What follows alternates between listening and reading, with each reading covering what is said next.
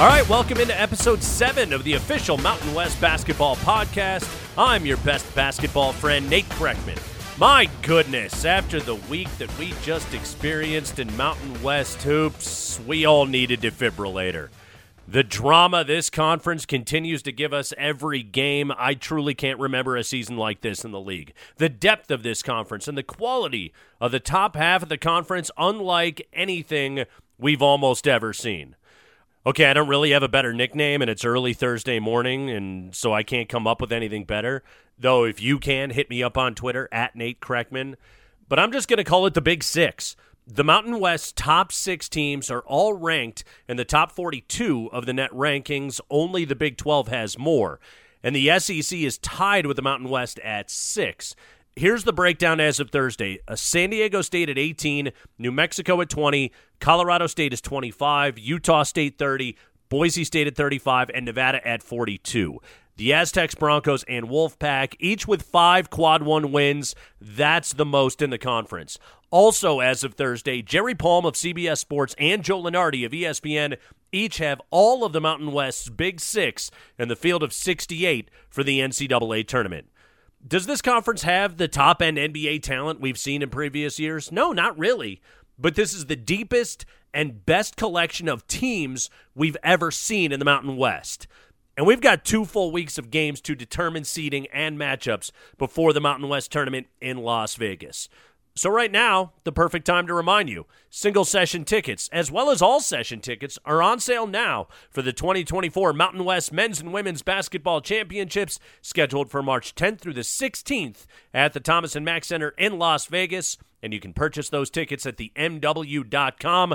Women's tournament starts Sunday, March 10th, running through Wednesday, the 13th. Men's tournament tips off with first round action on Wednesday, March 13th, and it culminates with Championship Saturday on March 16th. All 11 women's and men's teams will compete in the Mountain West Basketball Tournament, with the winners earning the league's automatic berth into the NCAA tournament. Once again, visit the MW.com to purchase your single session tickets today.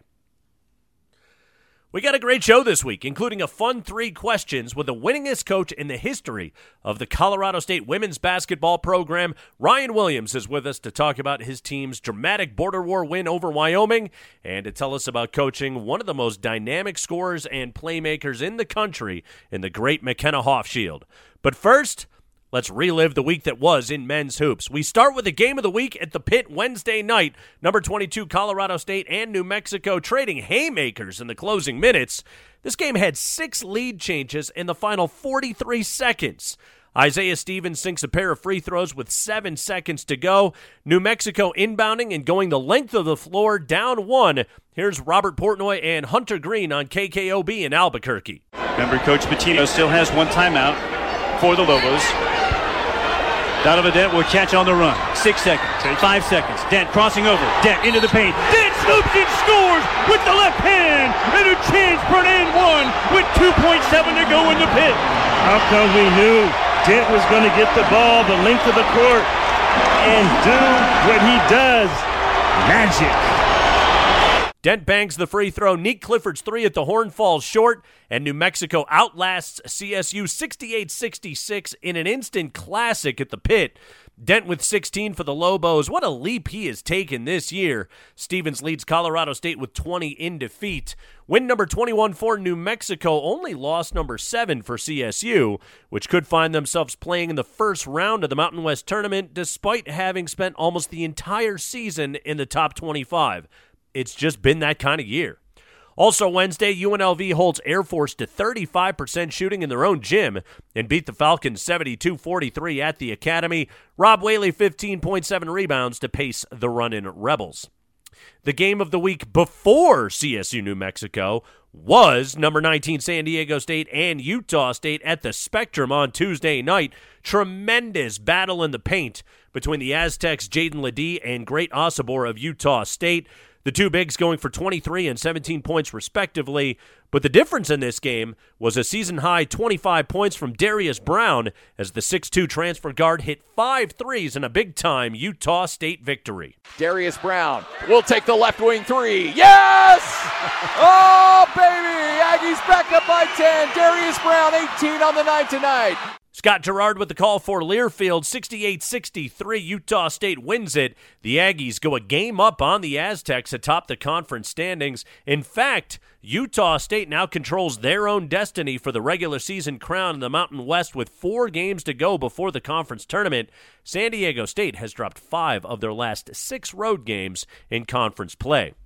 Hottest team in the conference playing their best ball right as the calendar is set to flip to March is Steve Alford's Nevada Wolfpack.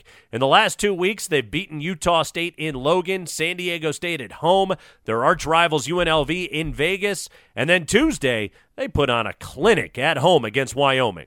Bounce pass right side, Manyawu tipped away, steal, Coleman. For Nevada, Coleman into the key, spins, goes to the rim, and scores. Coleman has 13 in the first half for Nevada, and the lead back to 21.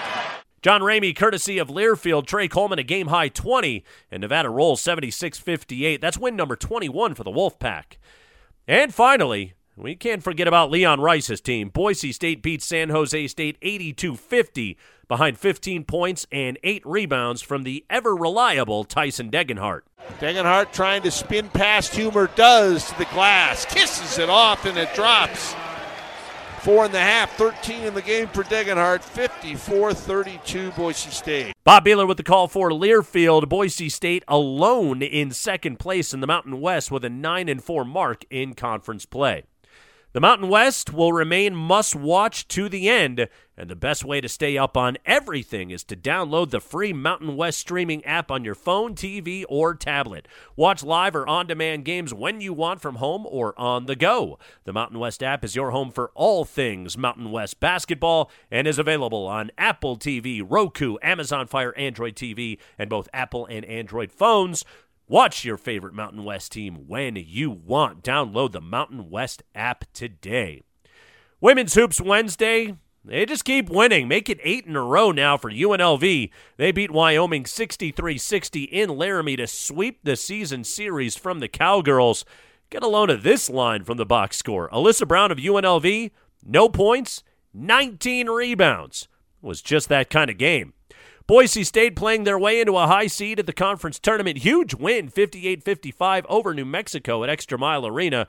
Tatum Thompson drops 19 in the victory.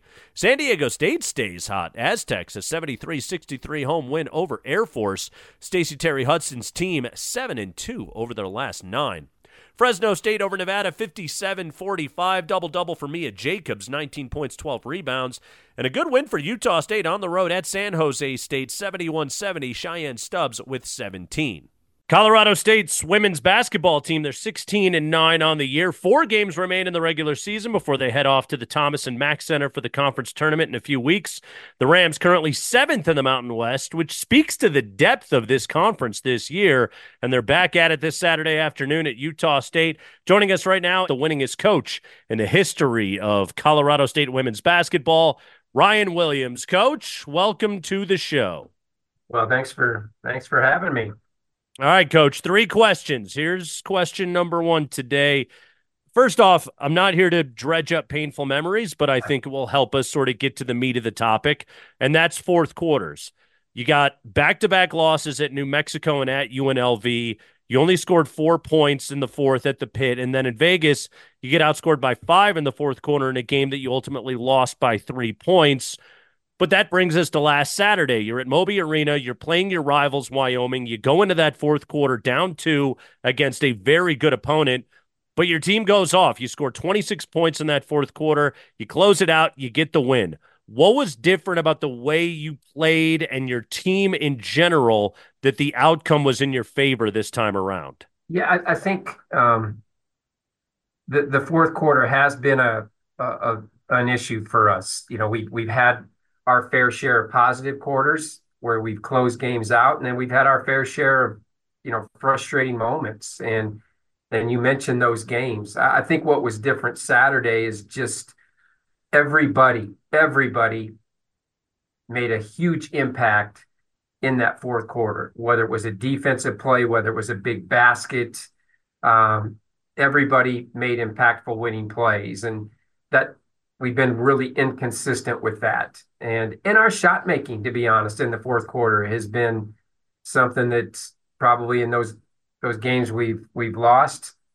You know, you're not writing home about, you know, that, but um, and and I guess if if from a coaching staff, um, we expect to finish better just because we've got experience. You know, we've got older kids that have have been in these moments, and so that's where you know the frustration I think on the road. It just that's where it's at for me is just we've got an experienced group that I feel like we just should be more consistent. But I think we've also played some really good teams on the road that have had a lot to say about that. You know, New Mexico really got after us in the fourth. Um, and Vegas made just a few more winning plays, you know, a seven point lead in Laramie in the fourth quarter. And, you know, you got to give them credit. They really, the shot making they made, some tough ones, um, was was impressive. So it's not always all our mistakes, but you know the other team's trying to win too, and they just did a little better job. Uh, but as as our season has progressed, especially here the last couple weeks, I think we've really we've just been better collectively. You know, we're probably not leaning on McKenna as much in the fourth and just saying, "Hey, here, go win this thing." We're we're giving her some help, and uh, it's shown to be helpful. Yeah, you certainly have gotten that help. And which brings us to our next question. You know, we have to ask about McKenna Hofschild, sixth leading scorer in the country, leading scorer in the Mountain West. But I know what you love about her game is she is CSU's all time assist leader. Right now, second in the nation, seven and a half assists a game. She's trailing only Caitlin Clark you know, the shot wasn't falling in the Wyoming game. She was just two of 11 from the field, but she hands out 13 assists. In fact, double figure assist games, three of the last five. When you coach a great player, conference player of the year type of player, with McKenna in this case, how have you continued to push her and help her game grow and her leadership grow? Yeah, I mean, we we put a lot of responsibility on on McKenna, and and it seems like each year from you know when she came in here uh, a while ago, um, it's just grown tremendously each year, and she's really accepted it well. And I think the thing that has really allowed her game to grow the most, though, is um, the opponents. I mean, we have seen everything this year, every defense imaginable. So, you know, um, our staff has done a really nice job of of trying to put her in positions for her to still be on the attack and still to get to her spots. Um, but she's she's a player that just figures it out. You know, each game again is is so different, and um, some games, you know, people really just lock up on shooters and they just say, okay, McKenna, you got to go finish at the rim. And and she does it. And the other night, Wyoming really loaded up on her. They they made it difficult for her to get to her spots. There was always length around her. So how do you impact the game in a positive way? Well, she did it through her playmaking and, and finding open shooters. And that's how we won the game. And so the thing that impresses me most about McKenna and where she has grown the most is she has she's learned to figure it out within the course of a game, uh, sometimes quarter to quarter, in how they're you know the opponent's playing her and and how she can still impact the game uh, in a winning way. All right, coach. Last thing I want to ask you about is the bevy of international players that you have coached in your time at Colorado State. Ellen Nystrom, Ellen Gustafson, I mean, legends in this program. Right now, we're watching Marta Munna from Latvia really come into her own. You have Sanne Strum, even though she's a Kansas transfer, but you're known for having a heavy international presence on your roster. In fact, I believe you have players from four continents on your team this year. Now, I know you can't give us every trade secret, but how do you find these players? How do you evaluate them? How do you know they'll be good enough to play at this level in the Mountain West? and all the other academic eligibility, immigration status, all of those things, most fans probably have no idea what goes into this process. Shed some light on it for us. Yeah, I mean, we're, we were probably a lot heavier international um, early on. You know, that's how we turned the program rapidly. That was a big part of our philosophy. and and we weren't going against as many schools when we went over there. Now there are a lot of schools over there, and rightly so.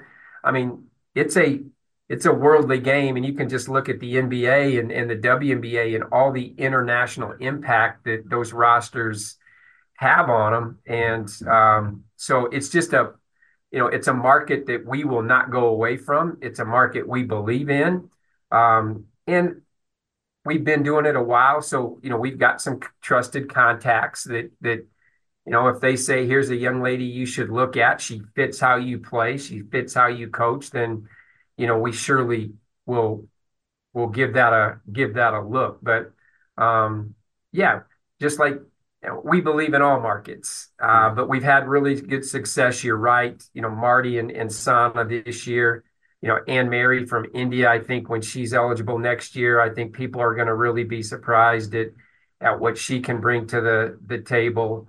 Um, but there's good pl- basketball players all over this world, and Colorado State, you know, is just it's a world class university. It's a first class, world class university. We are very very well, you know, known over overseas, so we use that to our advantage. And the fact that our our past players have had such a good experience and that has been communicated to you know the European game because we still have a lot of players that are playing professionally over there.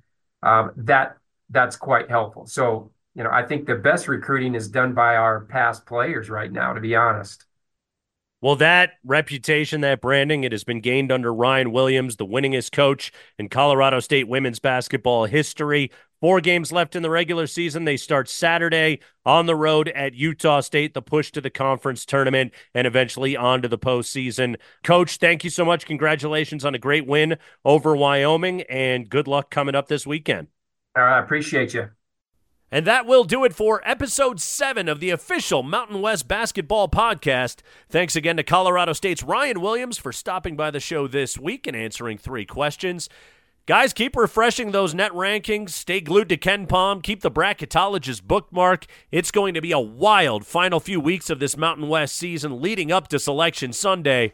My partner Matt Neverett will be back with you next week to get you all the latest right here on the official Mountain West Basketball Podcast. I'm your host, Nate Kreckman. Enjoy the games this weekend.